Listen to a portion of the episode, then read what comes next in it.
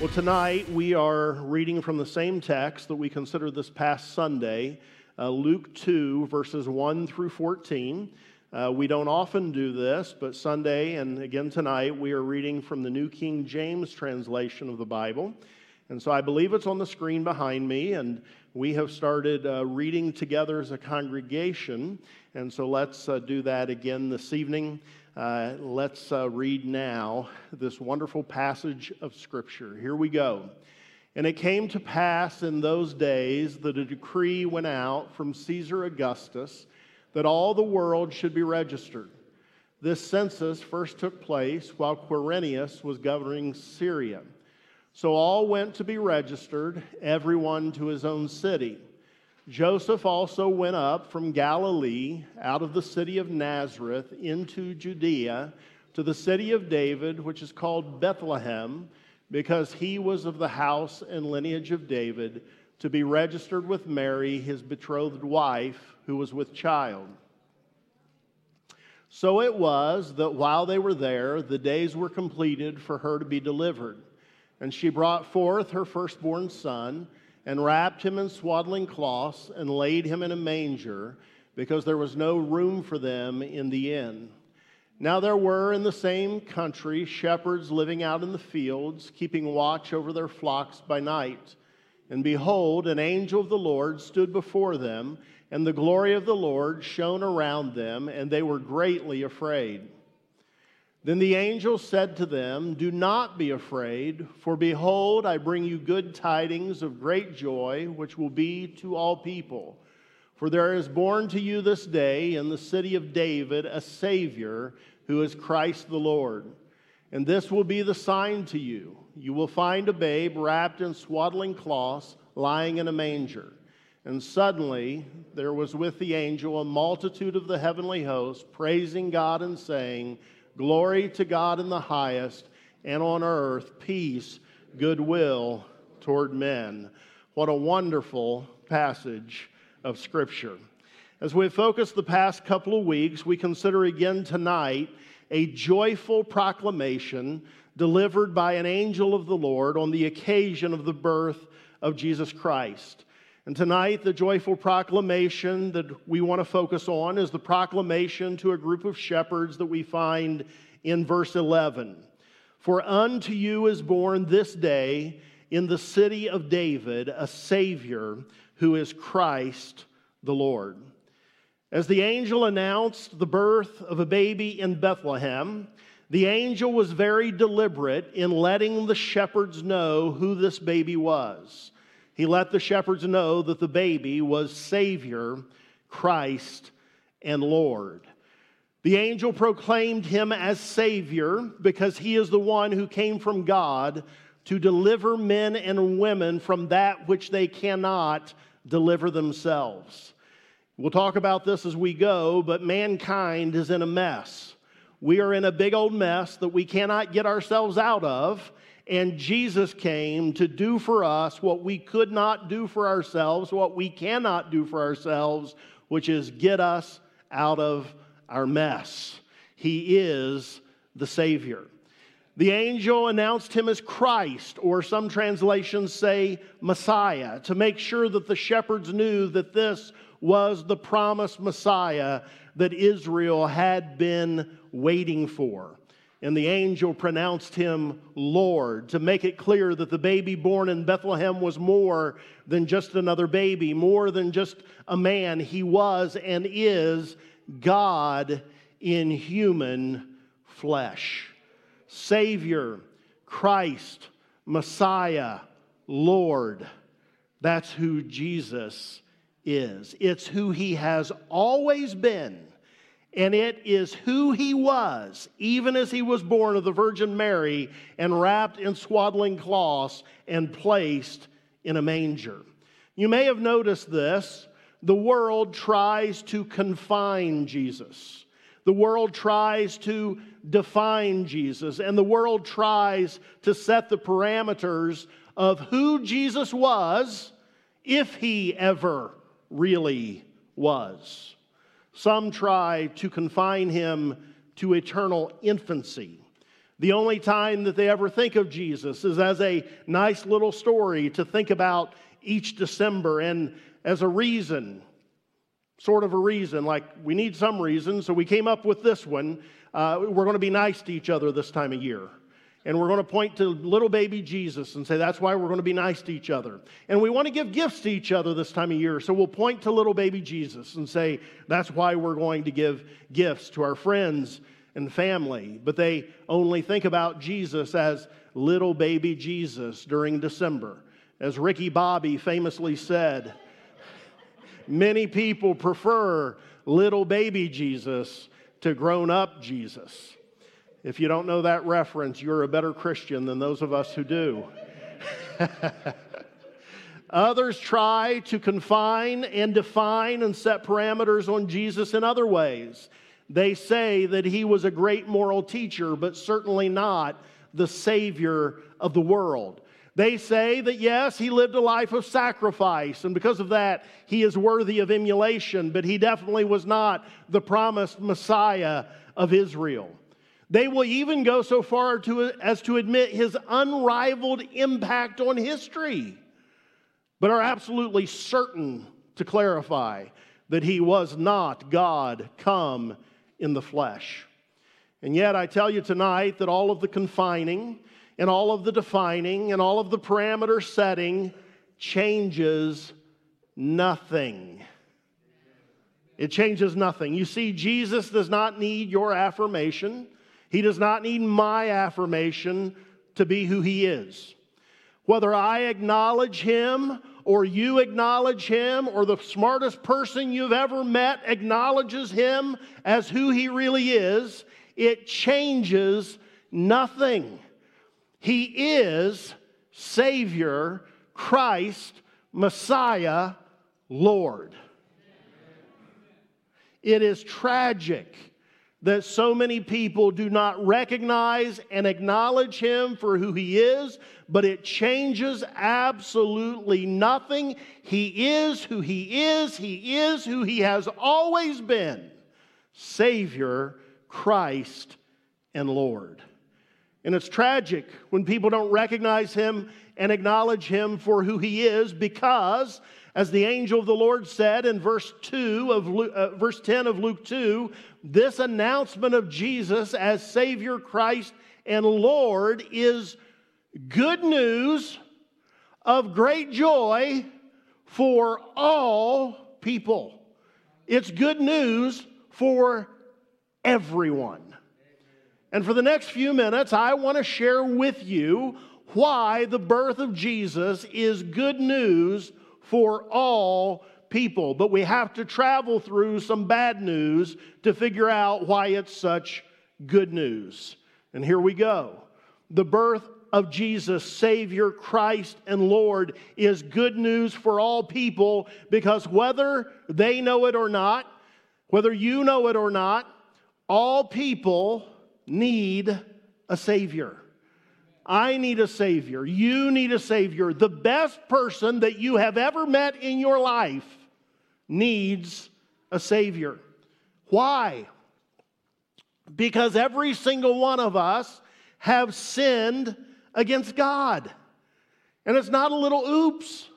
Sinning against God is removing God from his rightful throne and placing ourselves where God alone is supposed to sit. That's a big deal. That's what sin is. And that's what every single person who has ever lived is guilty of. Romans 3:23 tells us that all have sinned and fall short of the glory of God. The psalmist correctly wrote in the 51st Psalm, Surely I was sinful at birth. I was sinful from the moment that my mother conceived me. Isaiah 53 6. All of us, like sheep, have gone astray, and each of us has turned to his own way. We've turned away from the way of God, and we have turned to our own path. 1 John 1 8. If we claim to be without sin, we deceive ourselves, and the truth is not in us. And so, what Scripture is very clear about is that we are all sinners by both birth and experience. We were born sinners because of our first ancestors, Adam and Eve. But if we thought that was some sort of a raw deal, it doesn't take very long until we commit sin ourselves, proving that we would have done exactly what they did if we had been there in the beginning. We're all sinners. Every single one of us has sinned against God, dethroned God, and set ourselves up as the unrivaled, the absolute sovereign of our own lives. We've all sinned. And what the Bible is also really clear about is that that sin has separated us from God. Isaiah 59 2, your iniquities have separated you from God. Romans 6:23, the wages of sin is death. And of course, as I shared, I think it was just this past Sunday, Jesus himself said in John 13:3, unless you repent, unless you turn away from your sin and turn back toward me, unless you repent, you will all perish. We've all sinned. Sin separates us from God. And sin earns for us a very specific penalty. Something else the Bible is really clear about. And the penalty that it earns for us is death. The Apostle Paul tells us that. And if you're inclined to say, well, okay, Paul said it, Jesus said it. Jesus said it. it, it is, it is clear, and it comes from Jesus himself. The wages of sin is death. And as if all of that isn't bad enough news, here's more. We are absolutely powerless to do anything about our sin problem. We, we are powerless to satisfy the debt that we have incurred. The scriptures make it clear that we cannot save ourselves, that we can't be good enough people to merit God's favor. We can't be good enough people to overcome the wrong that we have done. You know, this is what most of the world thinks is that, uh, you know, in our lives, our, our, our lives are just being balanced.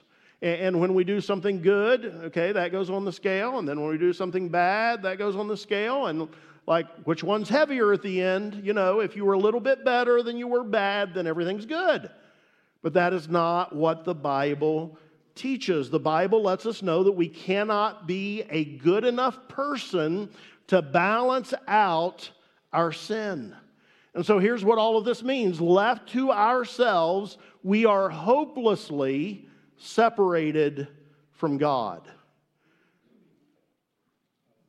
This means that the only possible answer for us is if there is someone who can do for us what we cannot do for ourselves. The only possible answer for us is if there is someone who can satisfy the penalty against us, someone who can pay the debt that we have earned and clear off that debt. The only hope we have, because we cannot reconcile ourselves to God, is if there is someone who can reconcile us to God. This means that what we need is someone to save us. We need a Savior. And this is why the birth of Jesus Christ is good news of great joy for all people. Because some 2,000 years ago, a Savior was born to us, and He is Messiah, and He is God. And this is what Christmas is all about. And I hope we keep this in mind as we go from this place and we eat food and we open presents and we do all of those things, good things, nothing wrong with any of them. But let's keep what Christmas is really about at the forefront of our thinking. Jesus, very God of very God, condescended to take on human flesh and be born in Bethlehem's manger in order to come and do for us what we could not do for ourselves. He came to save us. He is the Savior of the world, He is the Savior of all people. And here's how He did it He did it by doing what we could not do. He lived a sinless life in perfect obedience to God. And the Bible lets us know that because he lived a sinless life, he then was able to pay the penalty for our sin. From the very beginning of God's dealing with mankind, God established a principle that the innocent can cover or pay for the sins of the guilty. It's what the Old Testament sacri- uh, sacrificial system was all about. It's why you read in the Old Testament about lambs without spot or blemish that were sacrificed to God. All of the sacrifices of all of the spotless lambs throughout the history of the people of Israel, they all pointed forward to the coming of Jesus, the spotless lamb. The one of whom John the Baptist said, The Lamb of God, behold, the Lamb of God who takes away the sin of the world. All of those Old Testament spotless lambs, they just rolled sins back for a year. They got you a reprieve for a year. But what John the Baptist declared of Jesus and what is true is that he is the Lamb of God who doesn't just roll sin back for a year, but he takes away the sin of the world. Jesus lived a sinless life in perfect obedience to God so that he could die a substitutionary death that would pay the penalty for mankind's sin. That he was a human being who lived a sinless life in perfect obedience to God made it possible for him to represent mankind as the innocent party who could pay the penalty for the guilty. The fact that he was not only man, but also was God with us, meant that his sacrifice could pay the debt of sin for all mankind for all time because as the great God man, Jesus is infinitely righteous. Infinitely righteous. And so his sacrifice can pay the debt of sin for everyone who has ever lived or who will ever live. Jesus lived a sinless life in perfect obedience to God, died a substitutionary death, died in your place and my place, and then he rose to life again, proving that he had fully satisfied the debt of sin for all people for all time. You see, if the debt of sin had not been paid, Jesus would not have risen from the dead. He'd still be dead today, and we'd be lost and without hope. But because Jesus is who the angel proclaimed him to be, and because he did for us what we could not do for ourselves, paid the penalty for our sins, he was able to rise to life again, and his resurrection is proof that sin's penalty has been paid in full and that salvation and reconciliation with God and eternal life have been secured for all people. Jesus, Savior, Christ, Lord, Savior for all people. That's why his birth was good news for all people. But the Bible is exceptionally clear that we must personally receive Jesus as our Savior in order to personally experience the benefits of His life, death, and resurrection that are available to everyone. They're available to everyone, but to experience them, we must receive them. He's the Savior of the whole world, but we must receive Him as our Savior. And I want to share with you how we can do that. First of all, and I, I, I don't, I want to be clear, this is not like a four step process. It, it basically comes down to this recognize Jesus for who he is, recognize you need him to be your Savior, and call out to him to be your Savior. I mean, I, that's really as simple as it gets. And, and, and that's, that's the gospel. But, but if we think about what goes into making that decision, we come up with four things, and that's what I want to share with you now. First of all, we admit that we're sinners separated from God and standing in need of a Savior. Essentially, we just admit what is true about ourselves. We stop lying to ourselves and telling, us, telling ourselves that we're good people. You know, I know I do bad things sometimes, but really, I'm one of the best people I've ever met. And uh, so, like, how could God be upset with me? I'm, I'm, I'm really, really nice. And, and so we, we stop thinking like that and we admit what is true about ourselves. We agree with God. I heard someone say this one time and I really liked it. We agree with God against ourselves. We, we think we're really awesome, but we read in the Bible it says all have sinned, and, and what we uh, say when we uh, uh, admit the truth is, you know what? God's right, I'm wrong. I'm not so great. I have dethroned God. I, I have lived by my own by my own law, as if God doesn't exist. And so we agree with what God says about us in His Word that we're sinners needing a Savior. We admit this and we ask Him to forgive our sins. 1 John 1 9 says, If we confess our sins, He is faithful and just and will forgive us our sins and cleanse us from every wrong. And so then, after we've admitted what is true about ourselves, we believe on Jesus. We believe that Jesus died to pay for our sins and that he rose again, proving that he fully paid our debt. We believe in Jesus, his life, his death, and his resurrection. We acknowledge him for who he really is Savior, Christ, and Lord. Romans 10 9 says, If you confess with your mouth that Jesus is your Lord and believe in your heart that God raised him from the dead, you will be saved. Acts 4:12 says salvation is found in no one else for there is no other name by which we must be saved. And so we admit and we believe and after we've done that then we ask Jesus to come into our lives and be our savior and Lord. We, we don't just assume, we ask. Lord Jesus, will you be my Savior? Will you come and be my Savior and Lord?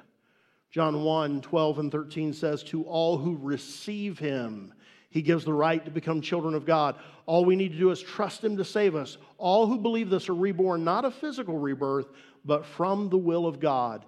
And Romans 10 13 tells us that everyone who calls on the name of the Lord will be saved. And so, after we have admitted what is true about ourselves, and after we have believed what is true about Jesus and we have asked Him to be our Savior, then what we do is we receive by faith God's free gift of salvation. We accept that we can't earn it, and we stop playing that game of, Am I good enough to merit God's favor? We stop playing that game, and we just gratefully accept, receive the gift that God has offered us in Jesus Christ. Ephesians 2 9, for it is by grace you're saved through faith, and this not from yourselves. It is the gift of God, not by works, so that no one can boast. Admit, believe, ask, and receive. That's how we receive the benefits of Christ's death and resurrection. That's how we receive Jesus as Savior and Lord. That's how we receive forgiveness of sins, reconciliation with God, and eternal life. That's why Jesus came. We, we celebrate his birth this weekend. This is why he came. This is why he was born of the Virgin Mary to save us, to save everyone who would believe in him. And that's why the proclamation of the angel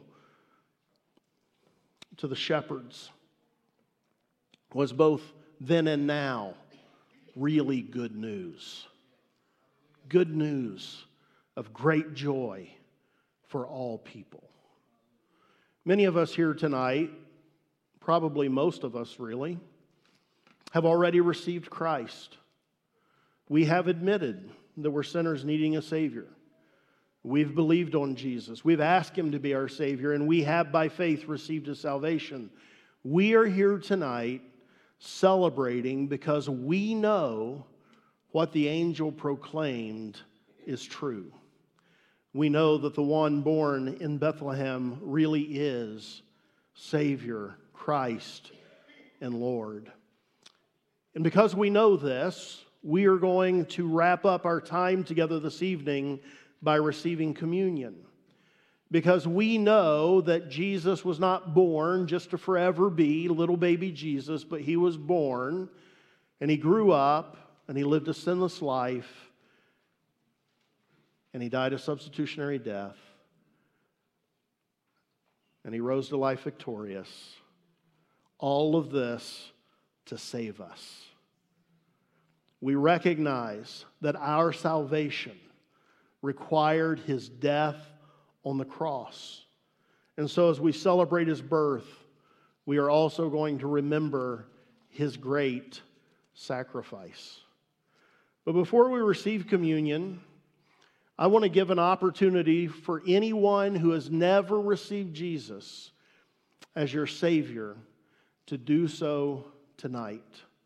So I'm going to ask that everybody here would just bow your heads and close your eyes. And even if you're just not into anything I'm talking about, I would ask you just to honor this request. Bow your head and close your eyes and just be quiet in this moment.